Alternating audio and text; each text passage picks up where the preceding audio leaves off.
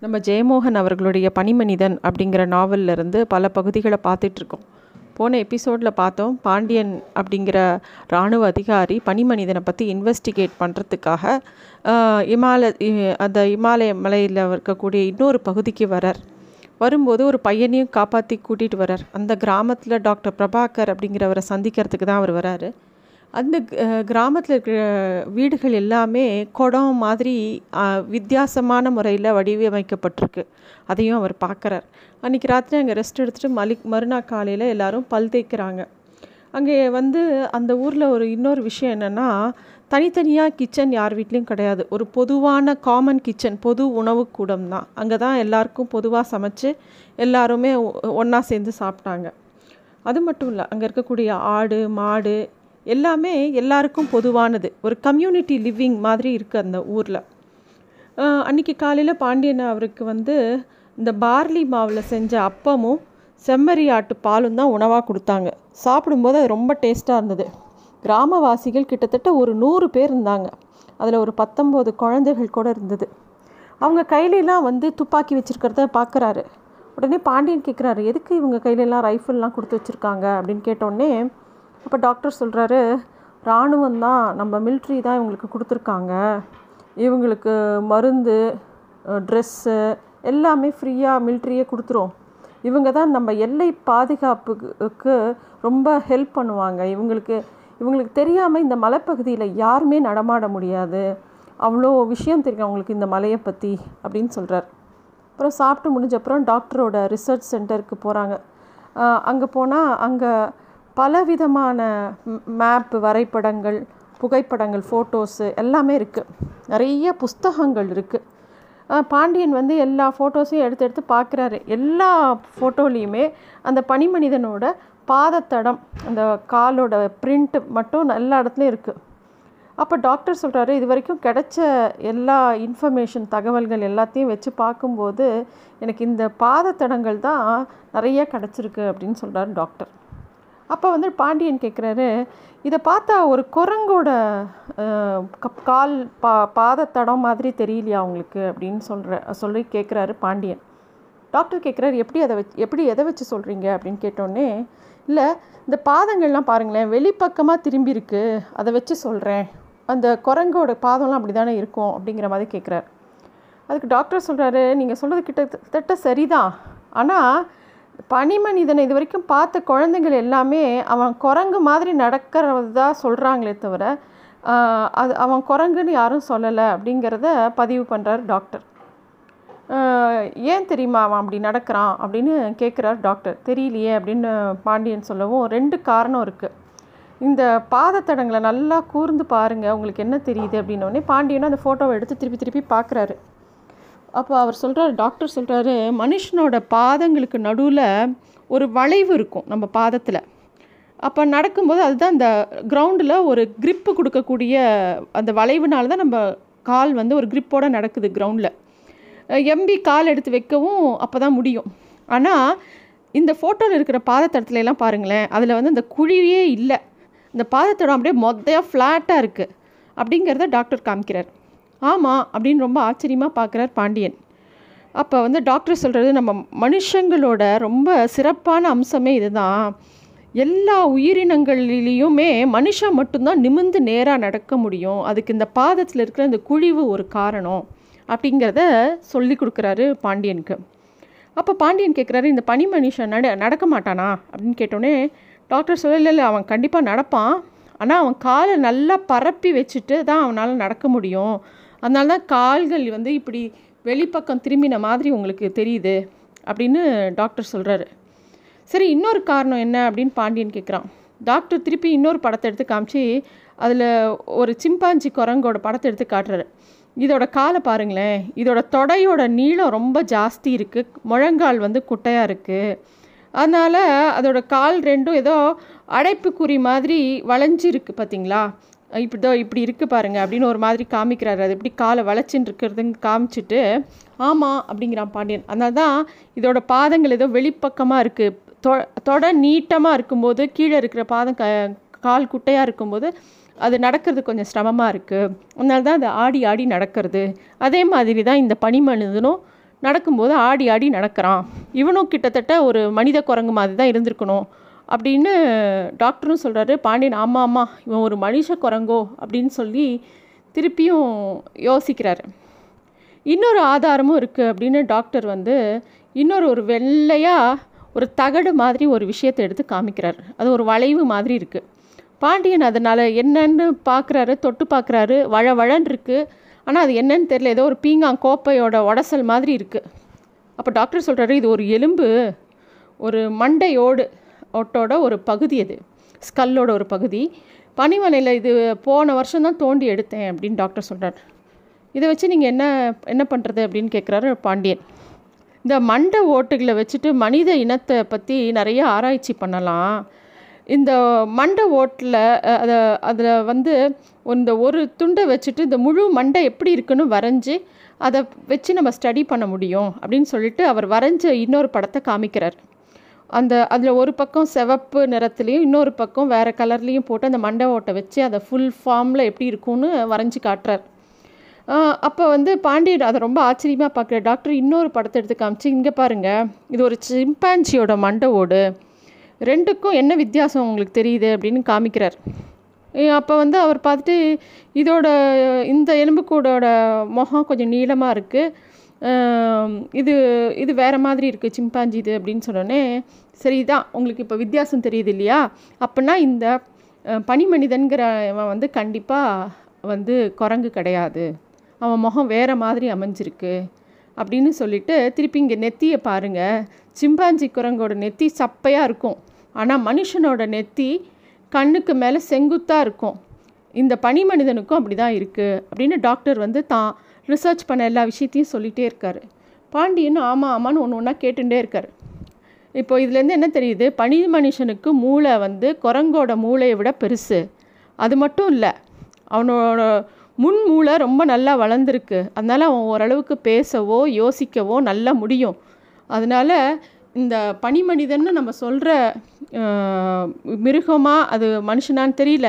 ஆனால் கண்டிப்பாக குரங்கு இல்லை அப்படின்னு டாக்டர் சொல்கிறார் பாண்டியன் அவருக்கு ரொம்ப ஆச்சரியமாக இருக்குது இப்போ அதை எப் என்னென்னு கண்டுபிடிக்கிறது அப்படின்னோடனே இல்லை நம்ம இனிமேல் தான் அதை கண்டுபிடிக்கணும். அப்படின்னு டாக்டர் சொல்கிறாரு அப்போ பாண்டியன் கேட்குறாரு சரி நீங்கள் இதெல்லாம் எதுக்கு ஆராய்ச்சி பண்ணுறீங்க அப்படின்னு பாண்டியன் வந்து அந்த டாக்டரை பார்த்து கேட்குறாரு இவரோ இன்வெஸ்டிகேட் பண்ண வந்திருக்காரு. டாக்டர் எதுக்கு இதெல்லாம் ஆராய்ச்சி பண்ணுறாருன்னு கேட்குறாரு இப்போ டாக்டர் சொல்கிறாரு நான் வந்து மனுஷன் எப்படி எந்த நேரத்தில் எப்படி உருவானா?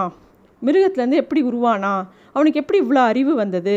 அவனுக்கு எப்படி இத்தனை விதமான கேள்விகள் கேட்கணும்? அவனுக்கு எப்படி இப்போ இருக்கிற உருவம் வந்தது? ஒரு மாதிரி எவல்யூஷனில் தானே வந்திருக்கும். அது எப்படி வந்ததுன்னு நான் ஆராய்ச்சி பண்ணிகிட்ருக்கேன். அப்படின்னு சொல்லும்போது பாண்டியன் கேட்குறா சரி இதுக்கும் இந்த பனி மனுஷனுக்கும் என்ன தொடர்பு? நீங்கள் பண்ணுற ரிசர்ச்சுக்கும் இருக்குன்னொன்னே அப்போ அந்த டாக்டர் சொல்ல நான் பனி மனிதனை தான் பற்றி தான் ஆராய்ச்சி பண்ணுறேன். ஆனால் அது உண்மையான எனக்கு வந்து என்ன கிடைக்கும்னா அந்த பனிமனிதன் ஆராய்ச்சி பண்ணுறதுனால நிஜமான இப்போ இருக்கக்கூடிய மனுஷங்க எதுலேருந்து வந்தாங்கங்கிறத என்னால் ஓரளவுக்கு கண்டுபிடிக்க முடியும். அதனால தான் என் ரிசர்ச் பனிமனிதனையும் சேர்த்து வருது அப்படின்னு சொல்கிறார் அதாவது இதில் நிறைய விஷயங்கள் இருக்குது நம்ம உயிரினங்கள் எல்லாத்தையுமே எப்படி புரிஞ்சுக்கிறோன்னா முதல்ல ஒரு உயிரினத்தை எடுத்து அதோடய இயல்புகள் அதோடய நேச்சர் என்ன அது எப்படி மித்த உயிரினங்களோட வே வேறுபடுது. எந்தெந்த உயிரினங்கள் வந்து பொதுத்தன்மையோடு இருக்குது அப்படின்னு சொல்கிறோம் அதை வந்து நம்ம பயாலஜியில் வந்து கிளாசிஃபிகேஷன் அப்படின்னு சொல்லுவோம்.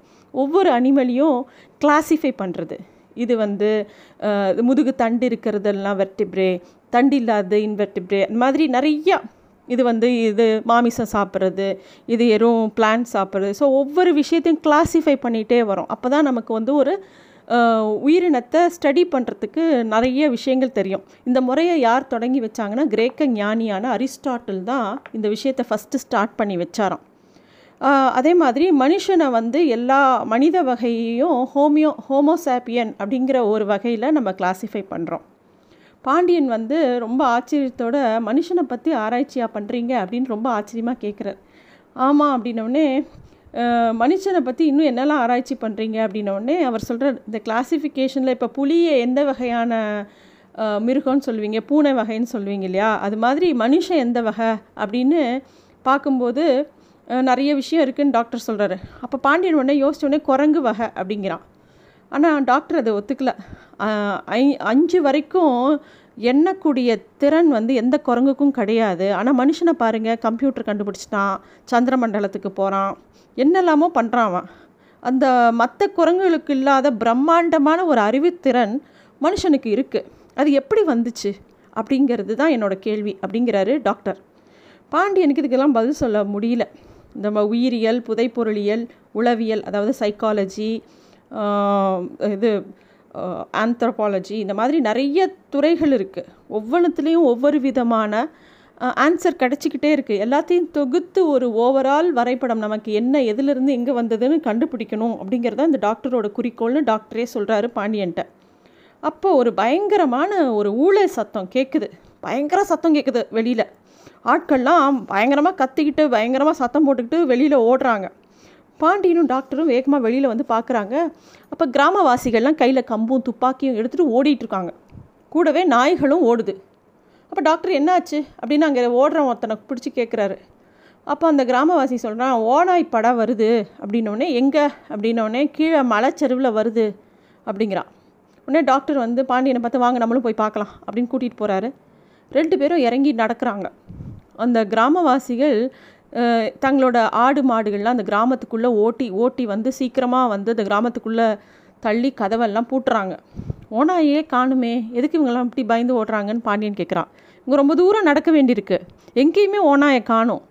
இல்லை அப்போ டாக்டர் சொல்கிறார் இல்லை ஓனாயை ரொம்ப தூரத்தில் வருது. அது நம்ம பார்க்குறதுக்கு கொஞ்சம் நேரம் ஆகும். இன்னும் நிறையா நடக்கணும் அப்படிங்கிறார் டாக்டர்.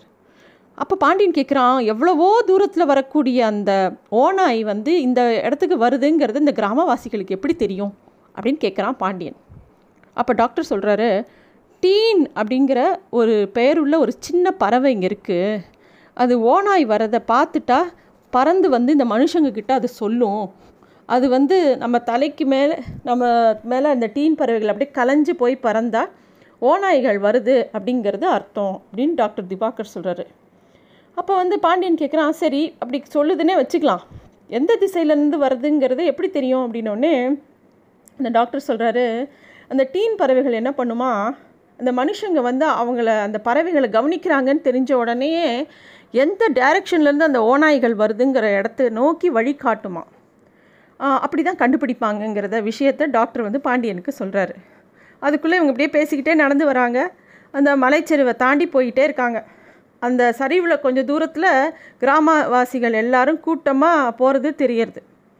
நாய்களும் கூடவே அவங்க கூடவே போகுது அவங்களுக்கு தலைக்கு மேலே பார்த்தா அந்த குட்டி பறவை அந்த டீன் பறவை அப்படியே கலைஞ்சி கலைஞ்சி பறந்து போகிறதும் தெரியறது. அப்போ டாக்டர் சொல்கிறாரு ஓநாய்கள்லாம் வந்து அந்த கீழே பள்ளத்தாக்கில் தான் வசிக்கிறது. பள்ளத்தாக்குனா வேலி ஒரு கூட்டத்தில் ஒரு ஐநூறு ஓனாயாவது இருக்கும். பெரிய படை மாதிரி அது கிளம்பி வந்து இந்த ஊரை தாக்கும். வந்து கொஞ்சம் நம்ம அசந்து போயிருந்தோன்னா அத்தனை ஆடை பசு எல்லாத்தையும் பிடிச்சிட்டு போயிடும். அதுவும் ராத்திரி வந்து அது தாக்கிச்சுன்னா நம்ம ஒன்றுமே பண்ண முடியாது. ரொம்ப பயங்கரமானது அதுங்களாம் எதுக்குமே பயப்படாது. ரொம்ப ஒத்துமையாக இருந்து அது பயங்கரமாக சண்டை போடும் அப்படிங்கிறது டாக்டர் சொல்கிறாரு சரி இவங்கெல்லாம் எங்கே போகிறாங்க அப்படின்னு பாண்டியன் கேட்குறாரு அவங்க அதுங்க இவ்வளோ தூரம் வராமல் வழியிலேயே ஒழிச்சு கட்டுறதுக்கு தான் இவங்கெல்லாம் போகிறாங்க வாங்க அவங்க எப்படி பண்ணுறாங்கன்னு காட்டுறேன் வாங்க அப்படின்னு கூட்டிகிட்டு போகிறாரு கொஞ்சம் தூரம் போன அப்புறம் திடீர்னு அந்த இவங்க கூட அந்த கிராமவாசிகளோட நடந்து போயிட்டு இருந்த நாயெல்லாம் நிற்கிறது அதுங்களோட காதெல்லாம் என்னமோ பின்னாடி அப்படியே சரியறது வால்லாம் அப்படியே அஹ், அடி அப்படியே சேர்ந்துக்கிறது. மூக்கு அப்படியே தூக்கி மோப்பம் பிடிச்சிட்டு வேகமாக ஓலை இட்டுட்டு திரும்பி பார்க்காம ஓடுறது கிராமத்தை நோக்கி. டாக்டரும் பாண்டியனையும் தாண்டி கிராமத்தை நோக்கி வேகமாக ஓடுறது. அப்போ டாக்டர் சொல்கிறாரு ஓநாயோட வாடை தெரிஞ்சாலே நாய்கள்லாம் பயந்து போயிடும். அப்படின்னு சொல்லிட்டு இன்னும் அப்படியே அவர் நடந்து போயிட்டே இருக்காங்க. அப் அப்போ அந்த மலை அடிவாரத்தில் ஓநாயோட கூட்டம் வர்றது தெரியுது. சிவப்பு எறும்பு எப்படி வரிசையாக வருமோ அது மாதிரி குட்டி குட்டியாக அந்த ஓநாயெல்லாம் ஒத்துமையாக அவ்வளோ வேகமாக வருது. கிராமவாசிகள்லாம் அந்த மலை மேலே ஏறி நிற்கிறாங்க ஏழு எட்டு பேர் அந்த பெரிய பாறை பக்கத்தில் போகிறாங்க அந்த பாறைக்கு பக்கத்தில் ஒரு குட்டி வெ வெடி மருந்து மாதிரி என்னமோ வைக்கிறாங்க. கிராமவாசிகள் அந்த வெடிப்பில் ஏதோ போ போட்டுட்டு அந்த பாறைக்குள்ளே வச்சுட்டு நகர்ந்து வராங்க. அப்போ வந்து டாக்டர் சொல்கிறாரு அது வெடிமருந்து வைக்கிறாங்க பாருங்கள் பார்த்துட்டே இருங்க அப்படின்னு சொல்லும்போது அந்த வெடிமருந்தை வச்சுட்டு எல்லாரும் நகர்ந்துடுறாங்க. ஒரு ஆள் மட்டும் அங்கே இருக்கான். அவன் வந்து அதை பற்ற வைக்கிறான். கீழே இருக்கிற அந்த ஓநாய்களுக்கு அந்த மனித வாடை நல்லா தெரிஞ்ச உடனே பேசாமல் நிற்கிதாங்க கொஞ்சம் கூட அசையாமல் அப்போ அந்த பாறை பக்கத்தில் இருக்கிறவன் ஒரு துப்பாக்கியால் அந்த பாறை இடுக்கில் இருக்கிற அந்த வெடி மருந்தை சுடுறான். அது அப்படியே பட் வெடித்து அந்த பாறை அப்படியே சுக்கு நூறாக வந்து ஒன்று ஒன்றா அப்படியே கீழே உருண்டு ஓடுறது. அதில் வந்து நிறையா ஓநாய்கள் சிக்கிக்கிறது. ஒரு சிலது நசுங்கி போகிறது ஒரு சிலது செத்துடுறது ஒரு சிலது அடிபட்டு கத்திண்டே ஓடுறது. ஒரே ஊழ சத்தமாக இருக்குது கிராமவாசிகள்லாம் ரொம்ப சந்தோஷப்பட்டு ஒருத்தர் ஒருத்தர் அணைச்சிக்கிறாங்க. அப்புறம் அவங்க திரும்பி கிராமத்தை நோக்கி நடக்கிறாங்க. அப்போ வந்து பாண்டியன் பார்த்து டாக்டர் கேட்குறாரு டீன் பறவை வந்து ஏன் ஓநாய்களை காட்டி கொடுக்குறது அப்படிங்கிறத பற்றி யோசிக்கிறீங்களா? யோசிச்சிங்களா? அப்படின்னு கேட்குறாரு அப்போ வந்து பாண்டியன் சொல்கிறாரு ஆமாம் காட்டில் நிறைய பறவைகள் இது மாதிரி பண்ணுறதை நான் பார்த்துருக்கேன். ஒரு சமயம் நான் கூட காட்டில் போயிட்டே இருந்தேன். ஒரு கிளி என்னை பார்த்து கத்திகிட்டே இருந்தது. ஏதோ அது இப்படி எதுக்கு நம்மளை பார்த்து பார்த்து இப்படி கத்துறதுன்னு சந்தேகப்பட்டு பக்கத்தில் இருக்கிற ஒரு மரத்து மேலே ஏறினேன். அப்போ பார்த்தா எனக்கு பின்னாடி ஒரு புளிங்கி புலி வந்து பதுங்கி பதுங்கி வர்றதை நான் அப்போ தான் பார்த்தேன். நல்ல வேலை தப்பிச்சேன் அப்படிங்கிறார். அப்போ வந்து டாக்டர் சொல்கிறாரு அந்த பறவை ஏன் உங்களுக்கு உதவி செஞ்சது? அப்படின்னோடனே தெரியல அப்படிங்கிறார் பாண்டியன். அப்போ வந்து திருப்பியும் டாக்டர் சொல்கிறாரு நம்ம ஏற்கனவே பேசிகிட்டு இருந்த விஷயத்துக்கும் இதுக்கும் தொடர்பு இருக்குது இதை புரிஞ்சு கொள்கிறதுக்கு தான் அந்த பரிணாம கொள்கை அதாவது எவல்யூஷன் தியரி ஆஃப் எவல்யூஷன் பற்றி நம்ம நல்லா புரிஞ்சுக்கணும் அப்படிங்கிறாரு. இதுக்கு நடுவில் இன்னொரு ஒரு தகவலும் இருக்குது தமிழ நம்ம தமிழகத்தில் ஜியாலஜிஸ்ட் நிபு நிபுணர் சூக்கி ஜெயகரன் அப்படிங்கிறவர் திருநெல்வேலி மாவட்டத்தில் உள்ள சாத்தாங்குளங்கிற ஊரில் காராமணி என்ற ஆற்று பக்கத்தில் ஒரு மண் ஆராய்ச்சி பண்ணிகிட்டு இருந்தாராம். அப்போ அந்த களிமண் படிவத்துலேருந்து ஒரு பெரிய எலும்புக்கூடு எடுத்தாராம். கிட்டத்தட்ட அரை மீட்டர் நீளம் அது மண்டவோடு அவ்வளோ பெருசு இருந்ததான் எலும்பு அது என்ன தெரியுமா?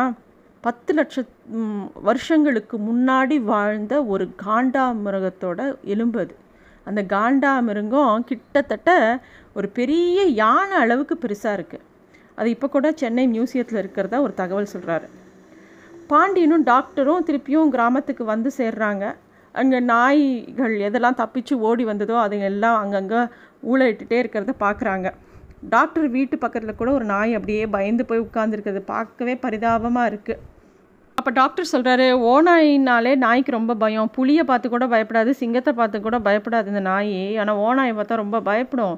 ஓநாயோட வேஸ்ட் இருக்கு இல்லையா? அதை வந்து நல்லா காய வச்சு அதை நம்ம சட்டை பேக்கெட்டில் போட்டுக்கிட்டாலே நாய் வந்து அந்த ஸ்மெல்லுக்கே அலறி ஓடி போயிடும் அப்படின்னு சொல்லிக்கிட்டே அவங்க வீட்டுக்குள்ளே போகிறாங்க வெளியில் கிராமவாசிகள்லாம் அவங்க வீட்டில் சிரித்து பேசிகிட்டே இருக்காங்க. அப்புறம் இவங்களுக்கு குடிக்கிறதுக்கு ஒரு பா ஒரு ட்ரிங்க் மாதிரி கொடுக்குறாங்க. ஒரு சூப் மாதிரி ஒன்று கொடுக்குறாங்க. அது என்ன அப்படிங்கும்போது இங்கே இருக்கிற ஒரு மரத்தோட பட்டையிலேருந்து பண்ணுறது ரொம்ப உடம்புக்கு ரொம்ப நல்லது சாப்பிடுங்க அப்படிங்கிறாரு. சாப்பிட்றாங்க.